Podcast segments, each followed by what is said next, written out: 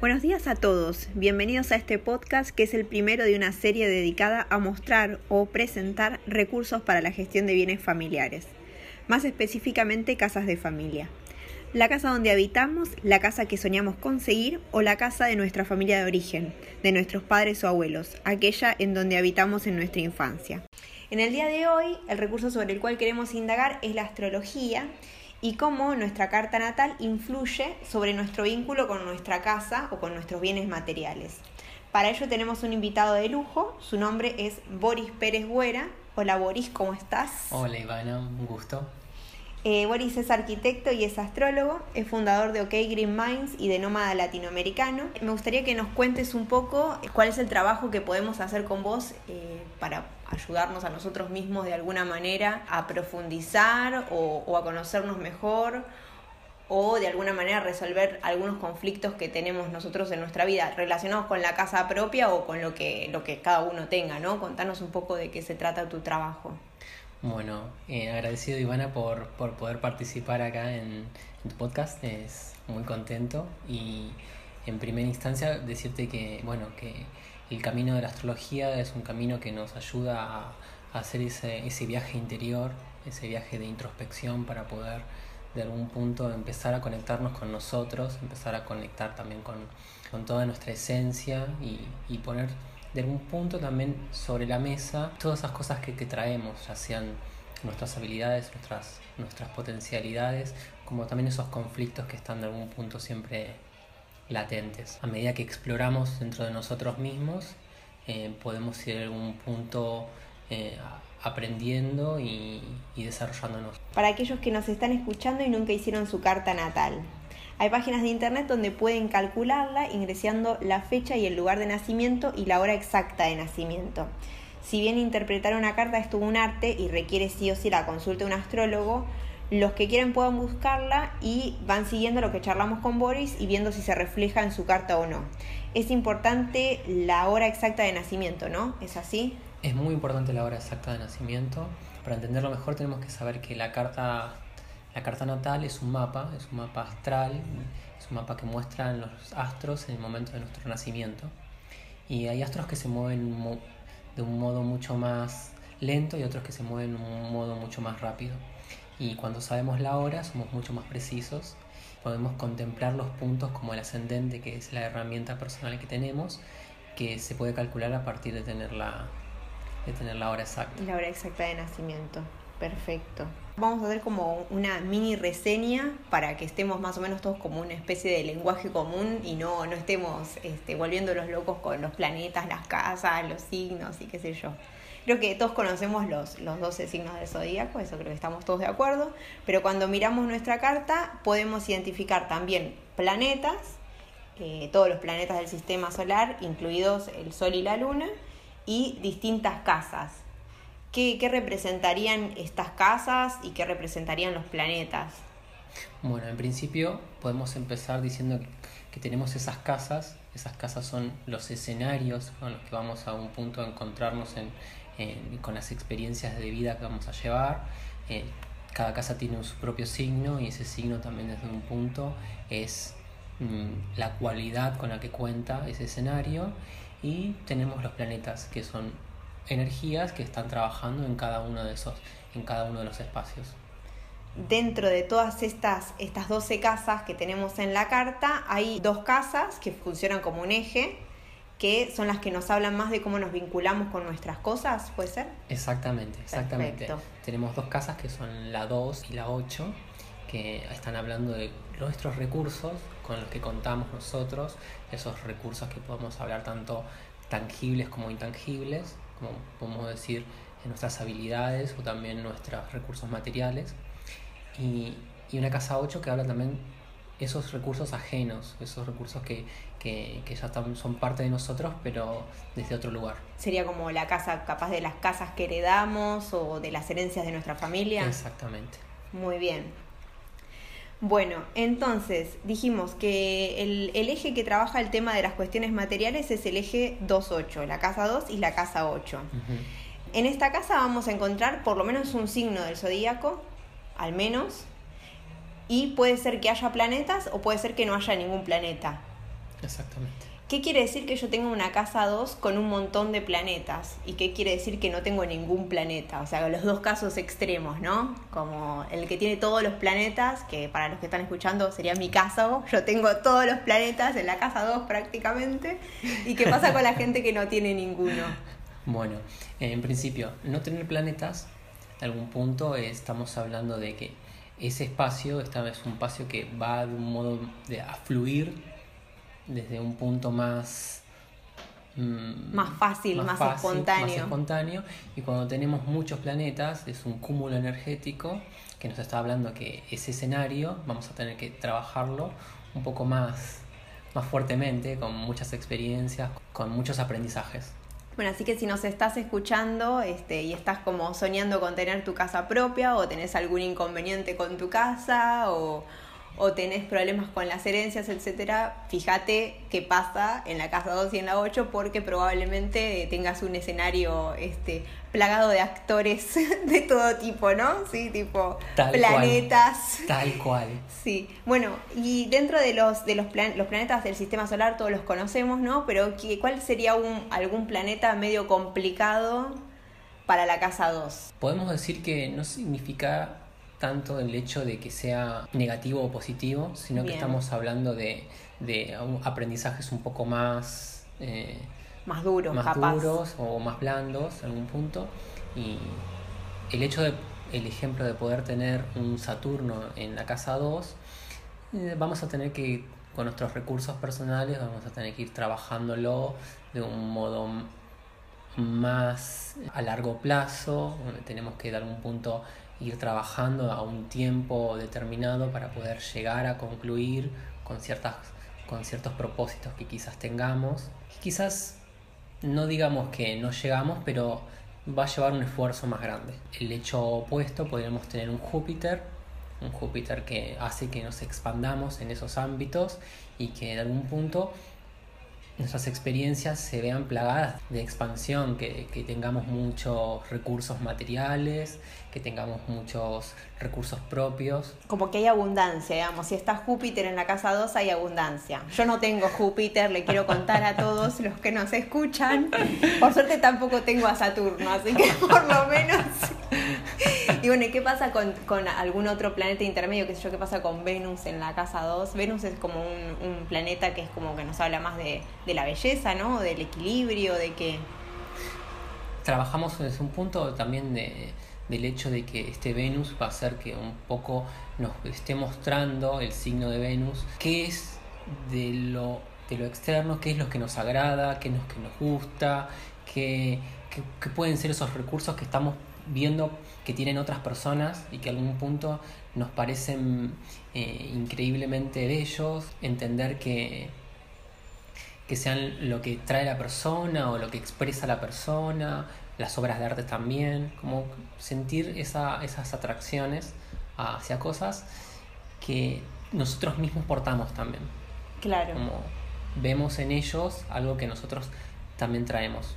Lo importante es que eh, poder desarrollarlo, poder desarrollar y decir, bueno, mm, todos esos recursos que veo de las otras personas que quizás están en mí y los puedo, los puedo potenciar eh, y desarrollar. En el caso de que tuvieras el sol en la segunda casa, ¿qué nos podrías contar para aquellas personas que tienen el sol en la segunda casa? Yo tengo una amiga que tiene, de hecho, el sol en la segunda casa, si nos está escuchando. Fiorella, esta pregunta es para vos. Después te la cobro. sí. bueno, sumamente importante, bueno, primero saber el, el, signo del sol de la persona para saber, bueno, cuál es esa, ese trabajo personal, esa misión personal, ese... Ya es de Capricornio, no sé si quieres hablar específico, te paso el dato.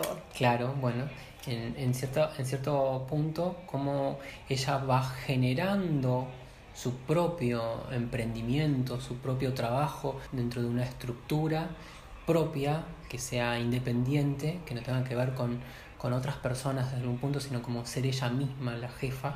Claro. Y, y al mismo tiempo, al estar en la casa 2, estar en la casa de, de, los recursos personales, que la base de esa estructura esté basada en sus propios recursos, en, en hacer un trabajo de conocer sus propios recursos para poder saber con qué cuenta para poder Para poder generar, digamos. Exactamente, ese, ese, ese emprendimiento personal, esa o sea, en el caso de que vos tengas el sol en la casa 2, sería como estar generando a partir de vos mismo.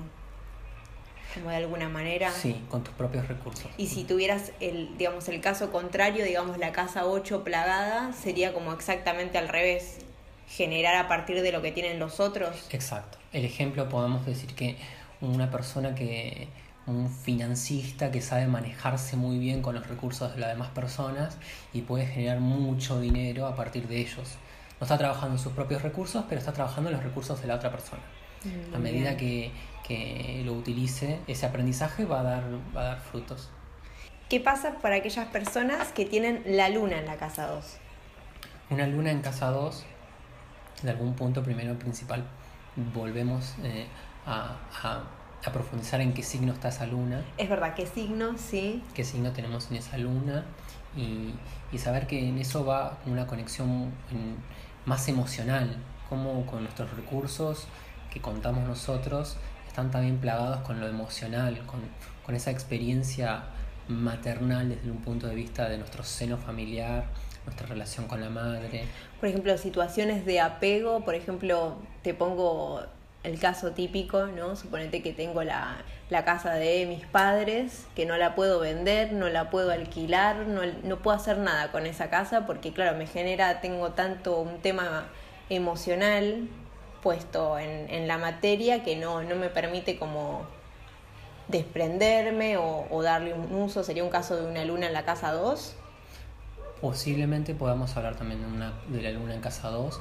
Hablaríamos... Mmm, podríamos charlar también un aspecto de, esto mío y propio como una luna en, Tauro, que diga, bueno, que también es el signo regente de la casa 2. Claro. Eh, que también sí, se, se posiciona por, el, por ese valor que tiene ese, eh, como, como algo sustancial y, y, vital en algún punto. Cada uno de nosotros nos conectamos con las cosas eh, emocionalmente y a veces tenemos más apego o menos apego. Entender qué lugar ocupan las cosas es también un, factor fundamental para, para, saber cómo después poder utilizarlos, administrarlos, saber qué... Gestionarlos, ¿no? De alguna manera. ¿Qué le podríamos decir a aquellas personas que tengan como estas dificultades para, para gestionar sus propios bienes? Ya sea por un tema de apego o, o a lo mejor por otro tema. En respuesta a eso podría podría hablarte y decirte que, bueno, lo importante es, es un uso inteligente, un uso inteligente y eficaz, positivo de esos recursos con que contamos. Ya sean esos recursos intangibles, que son las cosas con las que contamos, atributos, dones, o esos recursos materiales. Un modo eficaz sería, bueno, si tenemos una casa que no utilizamos, que es de algún pariente, que tenemos con un cierto grado de apego afectivo, ver qué implica, qué nos aporta tener eso, que aún nos, se enreda o se queda ahí como... Como estancado, ¿no? En algún punto. Exacto. ¿Qué posibilidades hay? Porque principalmente estamos pensando en que lo importante es ponerlos en uso. En la casa 2 y la casa 8 estamos hablando del uso. Claro. Y, y, utilizarlos es ponerlos en disposición, ya sea para un bienestar propio, para un bienestar eh, para la comunidad, que se recircule. Que recircule, claro, a lo mejor uno podría pensar, lo que pasa que con los bienes eh, materiales, sobre todo con las casas, es, es como difícil hacer el link, ¿no? Pero si, si uno tiene, no sé, comida en la, en la heladera y no se la come, se termina pudriendo de alguna manera. Bueno, un poco también podría uno pasarlo al tema de las casas, ¿no? Que de golpe uno no la quiere alquilar, no la quiere vender, no la quiere usar y cuando vas a, a verla de vuelta está bueno, el pasto crecido, eh, qué sé yo, a lo mejor un poco llena de mugre o telarañas y, y también te genera un cierto dolor, ¿no? Ver tu casa como se va deteriorando de alguna manera, sobre todo si hay un tema afectivo, me parece. Exactamente. Fundamental, bueno, el hecho que vuelva a entrar en circulación, que se pueda habitar, que, que le dé refugio a otra persona, que en algún punto eh, la pueda utilizar y la pueda mantener y que a nosotros nos pueda volver a entrar algún tipo de, de recurso por eso también. Claro. poner a alquilar ese lugar y ese espacio, en algún punto puede generarnos también un bienestar para nosotros. y de algún punto también entender que es material y en cierto grado lo que nos une a las personas fundamentalmente es lo intangible, ese afecto. Totalmente, sí. Y mayormente nosotros quedamos aferrados a, objetos y quedamos aferrados a, a, casas y a terrenos y quedamos aferrados también a las personas con las que estamos compartiendo eso. Quizás a veces tengamos que pensar si nos hace bien seguir manteniendo esos tipos de vínculos. Claro. Como el hecho de no querer mm, vender porque aún no queremos desligarnos o no querer seguir cada uno su propio camino. Sí, sí, totalmente. Te hago otra consulta, también otro caso, por ejemplo, de, de estas personas que eh, de golpe tienen una casa siempre la casa es un problema. Suponete, no sé, hoy tienen goteras, arreglan el techo y mañana caen piedras y se les vuelve a romper. O se arreglan una cañería y se rompe la otra. Viste que hay como estos casos de gente que todo el tiempo está arreglando la casa, poniendo una cantidad de, dinero, de recursos impresionantes y nunca terminan de alguna manera de, vivir bien, ¿no? De vivir dignamente. ¿Qué, ¿Qué podrías contarnos de o qué podríamos decirles a esas personas? Bueno, eh, una gran pregunta, la verdad es que toca algunos factores fundamentales en relación a, nuestro contacto con la parte espiritual, como a veces no queremos oír, no queremos escuchar, o la vida o nos toca la puerta, toca la puerta. Eh, yo hablaría un poco de, Neptuno en este caso, como si ese agua está tratando de, de influirnos para decir, bueno, acá estamos, conéctate con este universo, con este, en este océano universal. Y bueno, preguntaría si estoy en contacto, si tengo alguna religión, alguna filosofía de vida, si estoy en contacto con algo, con algún aspecto espiritual que pueda hacer que, que de algún modo empiece a, a conectar. Yo lo hablo como llamados, digo como un, llamado de atención y bueno, muchas veces quizás nos pongamos en un aspecto muy racional y nos digamos, bueno, ¿y dónde queda la otra parte? Claro, ¿dónde está toda la parte, digamos, más irracional, digamos, más que no se puede entender, que no se puede pensar, sino que más bien se siente, ponele, como una cosa así. Podríamos decirlo para aquellas personas, ponerle que, tienen como un deseo muy grande de tener su casa propia, ¿no? Que es como un sueño súper argentino, ¿no? Esto de tener la casa propia y dejar de alquilar o dejar de esto y no, no llegan, ¿no? Empiezan a ahorrar un dinero y surge algún problema y se lo tienen que gastar, comienzan de vuelta a ahorrar eh, y no sé, los roban o, o les pasa algo, digamos, que, les cuesta, como que les está realmente costando mucho llegar a este sueño de la casa propia no sabría darte una respuesta acertada en el sentido, eh, pueden ser mil cosas que traban que uno consiga algo, podría ser uno mismo que, que está poniendo trabas en, en cosas y podría ser Urano, pero también podría decir como una experiencia que en un punto antes, en otra vida, tuviste un apego muy fuerte por lo que es las posesiones y el dinero, o tuviste un grado muy alto de estatus social, y hoy en esta vida, o sea, aprender otra cosa te toca ir aprendiendo a ser menos posesivo, a ponerle menos importancia a lo que es el dinero o darle la importancia que tiene, pero desde, desde el punto de vista como no como algo como fundamental. Claro. Aquellos casos donde, por ejemplo, hay situaciones de estafa, que de golpe, no sé, familias que pierden una casa o que ponen una casa en garantía y la pierden o que compran un terreno y resulta que consiguen las cosas, pero finalmente las pierden, digamos. Te voy a dar un ejemplo un poco más alejado, pero para poder llegar a entenderlo, quizás de otro lado. Podríamos hablar de Neptuno también nuevamente, como algo, algo como confuso, una situación un poco confusa y de ensoñación. Tipo, a veces decimos, bueno, me estafaron. Y bueno, te llegó un mensaje al celular que dice que ganaste un, ganaste un auto cero kilómetro y poner tus datos, esto y lo otro. Y bueno, en el, en el afán de, de, tener eso, caíste bajo una estafa por el hecho de, de, no, haber, no haber sido un poco más... Concreto, digamos, más consciente. Más consciente, como realista en el hecho de, ¿es un sueño? ¿Es, es real? Claro. Totalmente. Por ejemplo, los, los temas de papeles de las casas, estas casas que nunca llegan a tener escrituras. Eso, también es bastante común. Gente que tiene muy desordenados los papeles y que en definitiva la casa parece que terminará nunca siendo de ellos mismos, digamos, como que no termina de ser propia. Bueno, con el orden, en algún punto también tenemos que ver dónde está nuestro orden, como dónde está nuestra, nuestra energía de Virgo, que hace que, que nosotros podamos generar un orden importante dentro de nuestra vida, un orden también trascendental, cósmico de algún punto, y ver cómo también trabajarlo desde ese lugar. ¿Signos de la casa 2 hay alguno que en particular nos puedas hablar? Tipo, por ejemplo, bueno, si tenés tal signo en la casa 2, fíjate, estate atento a tal tema o algo por el estilo.